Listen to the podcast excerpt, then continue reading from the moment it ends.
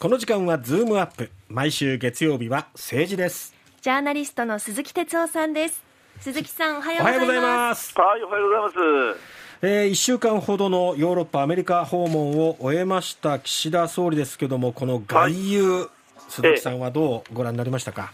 あのー、去年の暮れなんですけどね、はい、あのー、岸田あ総理が、まあ、支持率がどんどん下がって、ええ、あの全然だめな状況になって、え、で岸田派の議員がね、ええ。ー、来年はあの岸田さん、総理はあの2つそのなんかこう変わったじゃないけども、うん、こう形を、姿を見せますと、一つは決断ですと、決断する姿を、まあ、決断する岸田というのを見せますと、はい、ねええ、これは例のほらやっぱりあの一連の防衛費の問題もそうですけれど、え、増税に舵を切って、いや、でもみんなが、がいや、でもみんなが苦しいと言ってもやることはやるみたいなね、ある種なんか決断、確かに決断なんだけど、まあ、ちょっと決断の方向は全然間違ってると僕は思いますが、うん、あのまあ、そんな、うん、姿を見せる、でもう一つがやっぱり今年の勝負が外交だってわけですよ。でこれやっぱり5月になんといってもあの広島でサミットがありますよね。ね。これは最大のまあアピールなわけです。うん、あのこれはもうあの私はちょっと厳しい見方をしていて、ええ。えー、広島から核廃絶を発信してももうしょうがないですよね、えー、まああの条約に批准するとかね、うん、なんか具体的な、あのこれ、地元の新聞がね、あの非常にいい表現を、厳しいいい表現をしてたんですね、あの中国新聞だったかな、えー、あの岸田外交にあの、特に核廃絶に対してね、地元だから、厳しいこう表現をしてたあの社説で、あのなんて言ってたかというと、えーもうね、橋渡し役じゃなくてね、ええ、旗振り役に変わんなきゃだめなんじゃないのっていう表現してましたよね。つまり、いや、いい表現ですね、橋渡しっていうのは、そのなんか、えー、核廃絶、間に入って、はい、あの私もなんか橋渡ししながらみんなに核廃絶を広めますなんていう、うん、そういうあのことしか今やってないってわけですよ、えー、だそうじゃなくてね、うん、もう旗振りっていうのはもう条約も批准してね、うん、日本がもう要するに先頭を切ってその核廃絶って言って G7、うん、まあ他の日本以外の国 G7 に対してですよ、えーもう核廃絶だ、日本は条約批准したんだぐらいのね、うん、いわゆるもう旗振りになれと、ね、核廃絶の、それな、なれるかどうかっていう、こう非常に厳しい言い方してた、まさにそういうことだと思うんですよ。うん、そうですね、だけど、まあ、一応、広島でサミットがやる、だから今回はそういうところで各国回って、まあ、地ならしじゃないけども、はい、安全保障でどういうふうにまとめましょうなんてことを、まあ、まあ、あの言葉悪いんだけど、うん。まあ、やりますんで、皆さん来てください、よろしくねと、まあ、こんな感じだったんですよね。えー、ただやっぱりね、僕、内容がやっぱりもう本当にもうひどひどいと思ったのは、えー、これ、日米首脳会談が最後メインでしたけども、あの、はい、最後の山でしたけど、えーここでやっぱり話したのは例の要するに防衛費を増やしますという話をアメリカにして、えアメリカのバイデン大統領はすごい喜んだとかですね、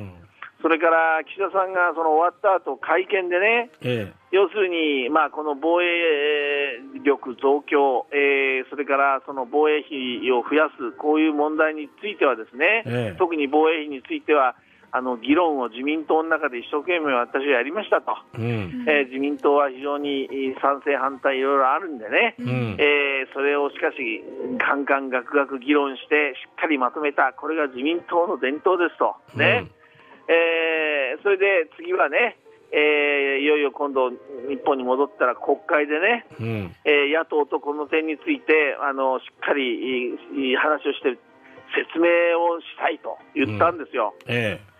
ー、でも、これ、順番違いますよね。そうなんですよね。え？だってまず自民党身内でやりました、えー、その後にアメリカに報告に行ったんですよ。うん。アメリカに約束しに行ったんですよ、うん、防衛費増やしますとかいろいろね、ええ、でアメリカにもう公約みたいに喋っといてね、うん、最後に国会で日本国民にですよ、ええ、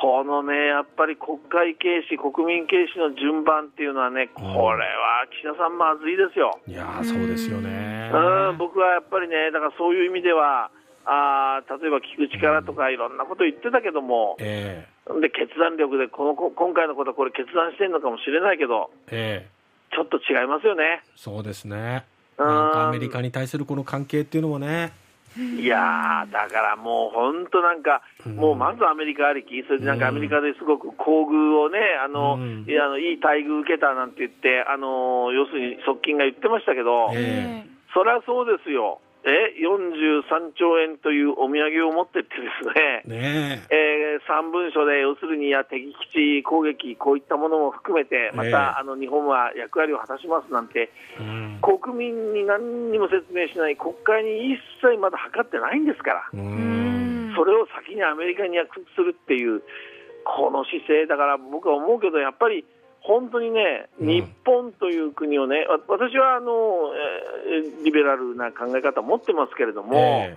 ー、要するにアメリカに対してきちんとものを言えないのかというね。うん、うん、かつてやっぱりあの自民党のベテランの政治家たちなんかでもね、うん、要するに日米同盟は大事だけど、うん、アメリカにしっかりものを言えなんていう人結構いたんだけど、うんもうなんかちょっと国民、日本国民よりアメリカかっていう印象をすごく受けましたね。なんかこういう関係性見ると、ああ、これは沖縄の基地問題とか解決できないよなっていう、なんかそういう気になりますね。本当ですよ、うん、本当ですよ、だから沖縄の人たちなんか、これ、どういう気持ちで、あの今回の会見聞いてるのかなって、僕はすごい、やっぱ思いますよね。ですね。で、うん、そんな中ですけど、自民党内からというと、はい、菅さんが、まあ、岸田さんが外遊中に、はい岸田さんに対して苦言を呈してましたね。苦言というかね、もうこれは、えー、あの今年政局になる可能性、非常に高いんですね、えー、あの岸田さんの支持率が、まあ、どんどん下がってる、そ、ね、あのそれで、えー、岸田さんが解散みたいなことをいいやってね、うん、で、求心力を高めるために解散なんていうことをやる可能性もある、つまり政局ですよ、えー、でやっぱりそれを予測、予測予感して、ですね菅さんがいよいよ、僕はもう唇を切ったというか、のろしを上げたというかね。のろしうん、これね、あの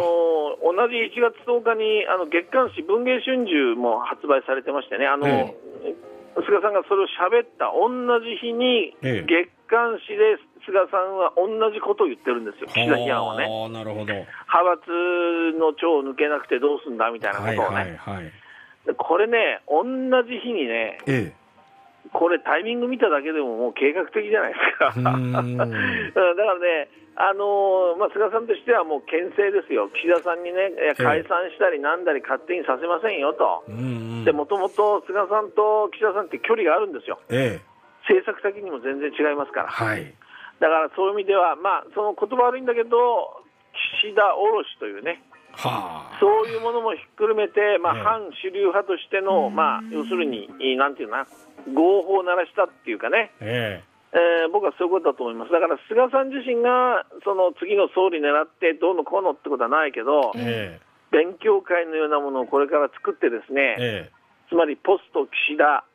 を、まあ、あ作ってですね、うん、えー、それで要するに岸田さんを常に牽制すると、うん、であんまりひどいことをやさらにやるようであればですね、うん、岸田おろしとか解散封じとか、うん、もうまさにそういうことをやりますからね、岸田さんあ、あなた好きにやらせませんよというのが今回の発言だと思いますね。なるほど、そういう党内のバランスも危うい中、来週からは国会も始まりますので、その国会運営というところも非常に厳しいですね。そうですね。いやだけどとにかく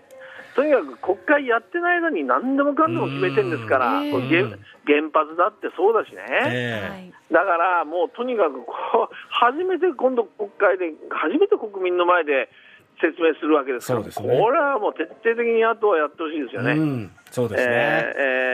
えー、また来週からはその国会運営にも注目したいと思います。はい、鈴木さんどうもありがとうございました。ありがとうございました。はい、どうも。ジャーナリストの鈴木哲夫さんでした。